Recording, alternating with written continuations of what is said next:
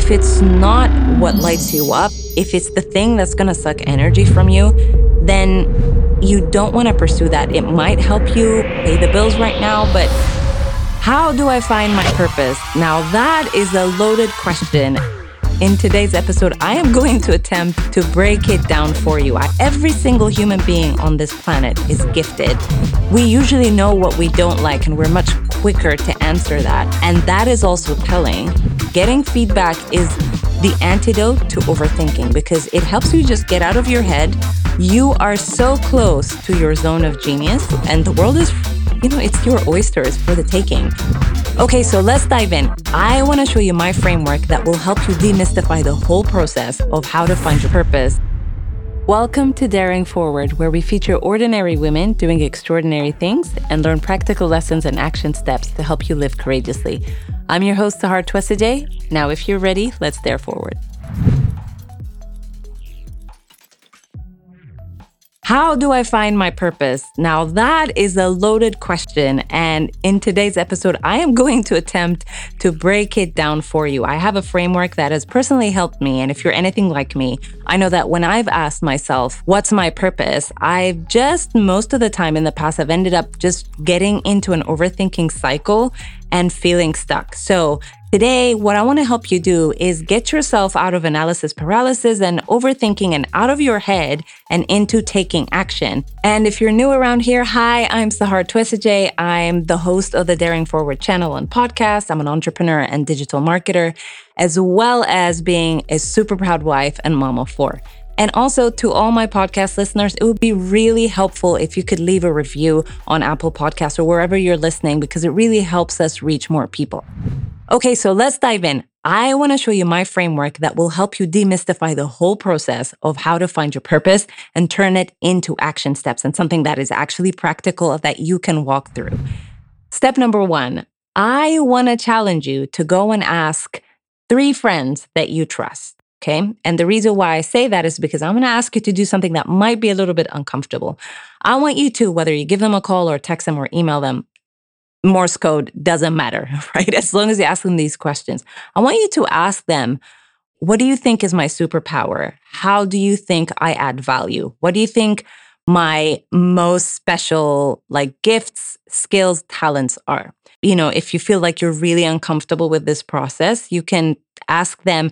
I would be so happy to do that in return for you. I'm just doing an exercise that's related to building my business, or you can make up something. Um, the point is, I want you to challenge yourself and do it even if you feel uncomfortable. And the reason why is because when you ask other people, you are asking for feedback. And one of the things that will help you in this journey is feedback. Getting feedback is the antidote to overthinking because it helps you just get out of your head. You know, all of us have these stories, whether we've had bad experiences in the past, maybe our parents have put some, you know, restraints or identities on us that weren't us, or whatever it may have been. We all have these stories that we tell ourselves why we can't pursue a dream or a particular purpose that we have. And so when you just ask the people that you trust for the evidence, and see what they have to say in return, you're going to start to see patterns. And this exercise is so fascinating. I've done it myself because sometimes, and this is something that I've just realized, is that you are so close to your zone of genius. Every single human being on this planet is gifted in some way, shape, or form. And when you're gifted, it's so easy to you that you think that everybody else is like you, right? And so because it's so easy for you, it's very easy for you not to value it as something that is valuable and can add value to other people. You just kind of take it for granted. It's typically the thing people ask you, "Oh, how how do you do that?" And you're like, "I don't know. I just do." Like it, it's it's not a big deal, you know. So just pay attention to what people say and try to spot those patterns. So that is like the very first step to help you get out of your head and get external feedback to yourself. Step number two is I want you to sit down with a journal and a pen and just make a list. I want you to make a list of what are the things that you think you're good at? What do you think the skills that you've gained are? And do this exercise where I've just asked you to ask your friends, do it to yourself. I want you to think the broad picture, anything and everything that comes to mind This is just a brainstorming exercise. I want you to dump everything that you believe about yourself. So, what are your skills that you've acquired over the years? Whether you want to pursue them or not, that's not the point. I just want you to make a list of everything. Secondly, what are your character traits? And thirdly, what do you believe you're gifted at and what are you good at? And you can also write a list of the things that you love doing as well. And then once you've written everything down, I just want you for now to keep a record of it. So make sure that you keep this list somewhere safe um, that you can refer to later, because as we continue on, you're going to have to use it again. Step number three, I want you to refer to that journal once again, and I want you to create a new list this time. And this time, I want you to make a list of everything that you used to love and enjoy as a child. Now, the reason for this is because we are all designed and born with innate gifts and talents and things that we love. And typically what happens is when we get older, you know, life hits us and adulting hits us and some of us become parents and have kids or all these responsibilities. It's very easy to put aside the child and and her needs kind of continue on with your responsibilities because you know you somebody has to pay the bills so the reason for this exercise is I want you to go back to dreaming again as you were with a child. What did you used to love to do? For example, I used to love being in my room and just organizing things. Like my bedroom was my safe place. Like you can obviously tell I'm an introvert. And I just used to love organizing everything. I would organize my closet. I would organize things in my drawers. I'd organize my toys. I used to have my journals and my pens. And so I now see that process and how I'm still fulfilling that part of my life in different ways. I used to love writing and journaling. I still love writing. It's like one of my favorite ways of communicating. And now the skill of organizing has really helped serve me in running and starting multiple businesses and leading. I did not realize that I had a knack for systems and processes because I've been doing it as a kid. Something else that I used to do as a child was I used to love connecting with people. Like I was that kid in class. Whenever we had like an exchange student coming in, I would be the one that would put my hand up and I would want them to sit next to me because I was just so fascinated by people who were different than me and their cultures. I just wanted to hang around them and learn from them. And I would just want to hear their stories. And I did not see that that was a skill in any way, shape, or form. I did not work hard for it. It was just something that came so naturally to me. And now I can see how it served me so well in being a podcast host. Like I did not know that pod, back in the day, there were no podcasts. I didn't think of myself as someone who could sit down and build community or interview people or have deep and meaningful conversations. So the child version of who you are she wants to come out and play. And let me tell you, when you just pay attention to the things that you used to love, it's going to bring so much joy into your life, so much ease, and just so much fun. Step number four is I want you to now make another list. And this time, I want you to make a list of all the things that you do not enjoy and you do not like. I'm sure you've probably experienced this. Like, if I was to ask you or somebody sometimes, so, what do you want to do with your life? Or what do you like? And sometimes people are like, oh, I don't know. But if you ask someone, what don't you like?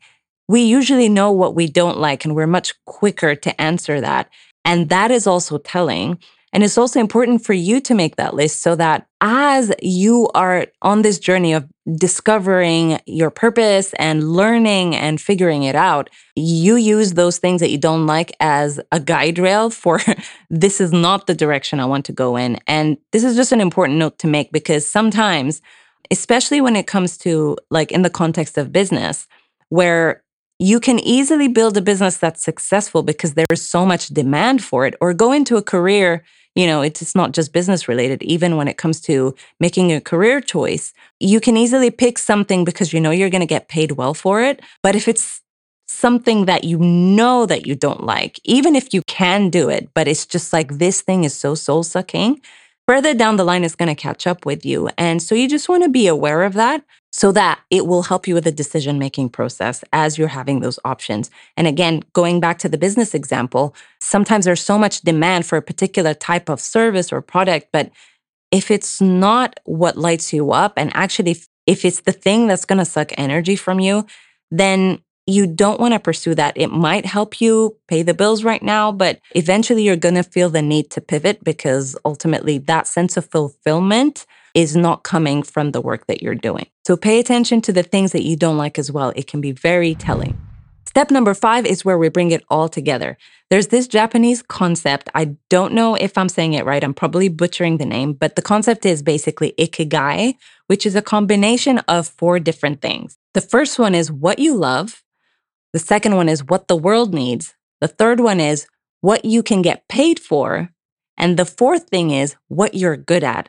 So you've already kind of made a list of the three things when it comes to you. The only missing piece right now is what the world needs. And this is where you go out and do a bit of research and uh, look into what's their demand for out there in the world. Now you're bringing in the things that you love, you're skilled at, you're good at, and you can actually get paid for. Because sometimes you can be good something or love something, but there is no market for it, and therefore you can't get paid for it.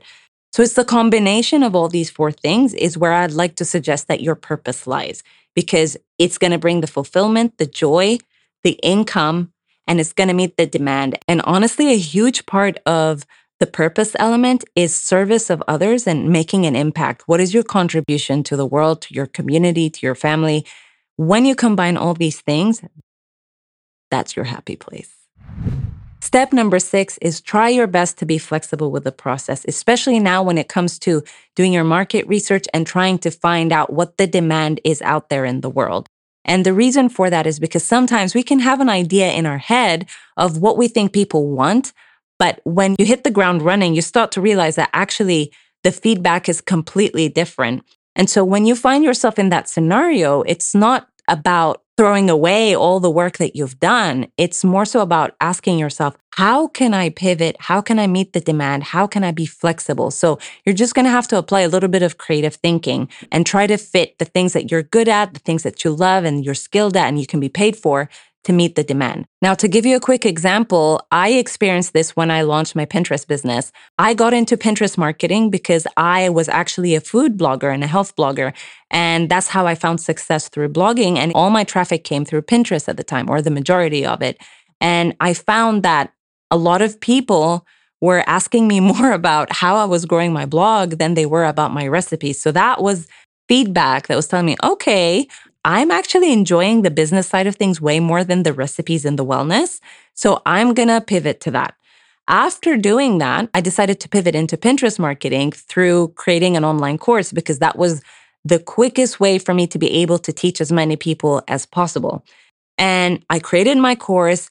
I started selling my course. There was so much demand for Pinterest marketing. So many people wanted to learn how to use the platform for their businesses, for their creative businesses, but they didn't really get it. So my course was meeting the demand for that. But then I quickly realized something else. I realized that there was a category of people who really saw the value of Pinterest marketing, but they didn't have the time. Like they were what I would call more seasoned entrepreneurs. So my course really helped the solopreneur, if you like. There was another whole segment of the market. And so they were like, I see it. I just don't care for doing it myself. I wish someone would do it for me.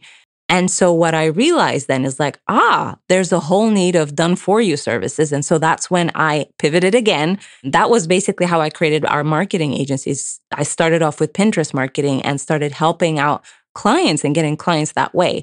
So this goes to show you that just because you have an idea in your head, on the ground, it can look completely different. And so when you meet that feedback that's completely different to what you thought in your head, you can sit down and now assess how you want to move forward to meet the demand or to uh, accommodate the feedback that you're getting. Step number seven is pay attention to your emotional state.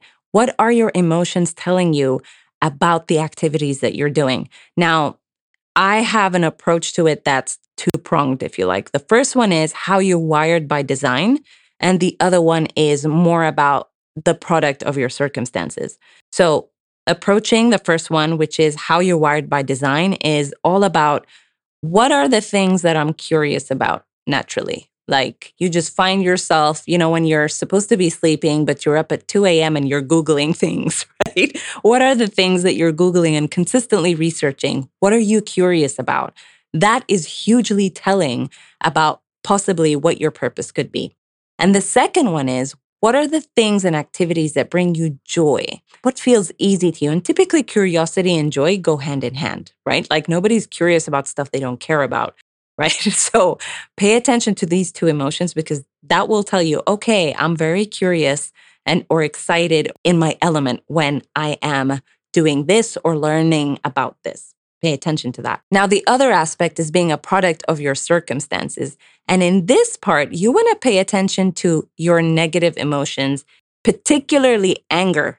What makes you angry? What injustices do you see in the world that just drive you up the wall and make you mad? It could also be things that have happened to you in your past where life happened to you. And because life happened to you, you feel a sense of courage rise up where it's like, because this happened to me, I don't want this to happen again to anybody else. That is hugely telling. And those emotions, although they feel negative, can actually be very fruitful because you can use all that fuel to do more good in the world. So pay attention to that as well. So curiosity, fun, and also anger are huge emotions that will point you in the right direction. Step number eight is I want you to ask yourself, what are the things or the thing that I can just blab on about without any notes and I could just talk about this topic forever and ever and ever. You know, when it's like the best way to describe this is, especially when I first became a mom, like I realized that I quickly had to learn how to read people because I could talk about my kids for days. Like I would talk about all the things that were funny, the things that they've done. Like I just I was doting on them all the time and I could could not stop talking about them. And I learned to pay attention to when people's eyes kind of to, you know, when when people are just clocking out of the conversation, it's like, oh, they're not as interested about this as I am. Right. So there are certain topics where you're so happy to talk about it and you can go on without the other person interjecting. You want to pay attention to that. But I also want to let you know and encourage you that just because no one around you is interested does not mean that there's no demand or market for it. We live in a time like no other where you can find your people online and you can find people that are as curious about the thing that you're crazy about then they might be in another part of the world that you don't know of. So there's all these micro niches that you can tap into and the world is you know, it's your oysters for the taking. So don't let your immediate network discourage you, but do pay attention to the thing that, you know, you just can talk about all the time, because that is also telling about what you're passionate about. Step number nine. Now we're going to get into like the taking action bit. What are the opportunities that are available to you right now that are within your reach?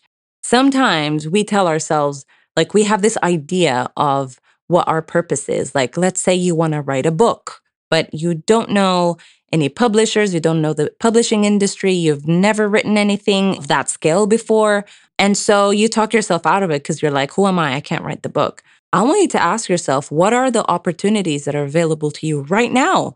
Maybe you can't write a book right now because you're in the thick of having kids or you know you have a full-time job and responsibilities and you don't have the time to just whack out a whole book. Okay, can you write a piece for a magazine? Do you have a friend who is looking for content? Can you go on a Facebook group online and find a group of writers?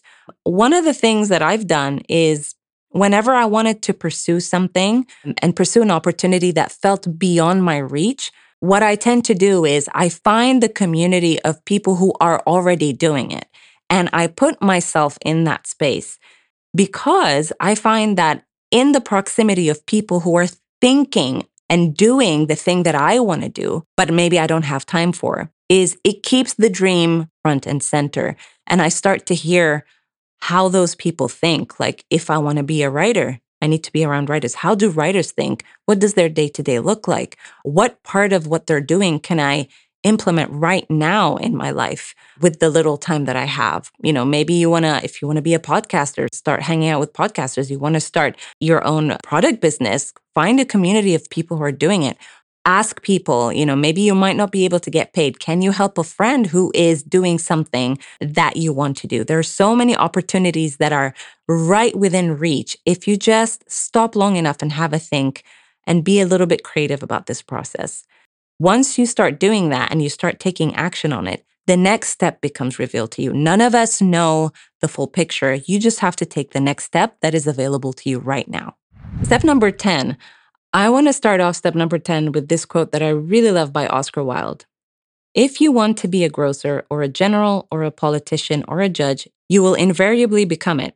That is your punishment.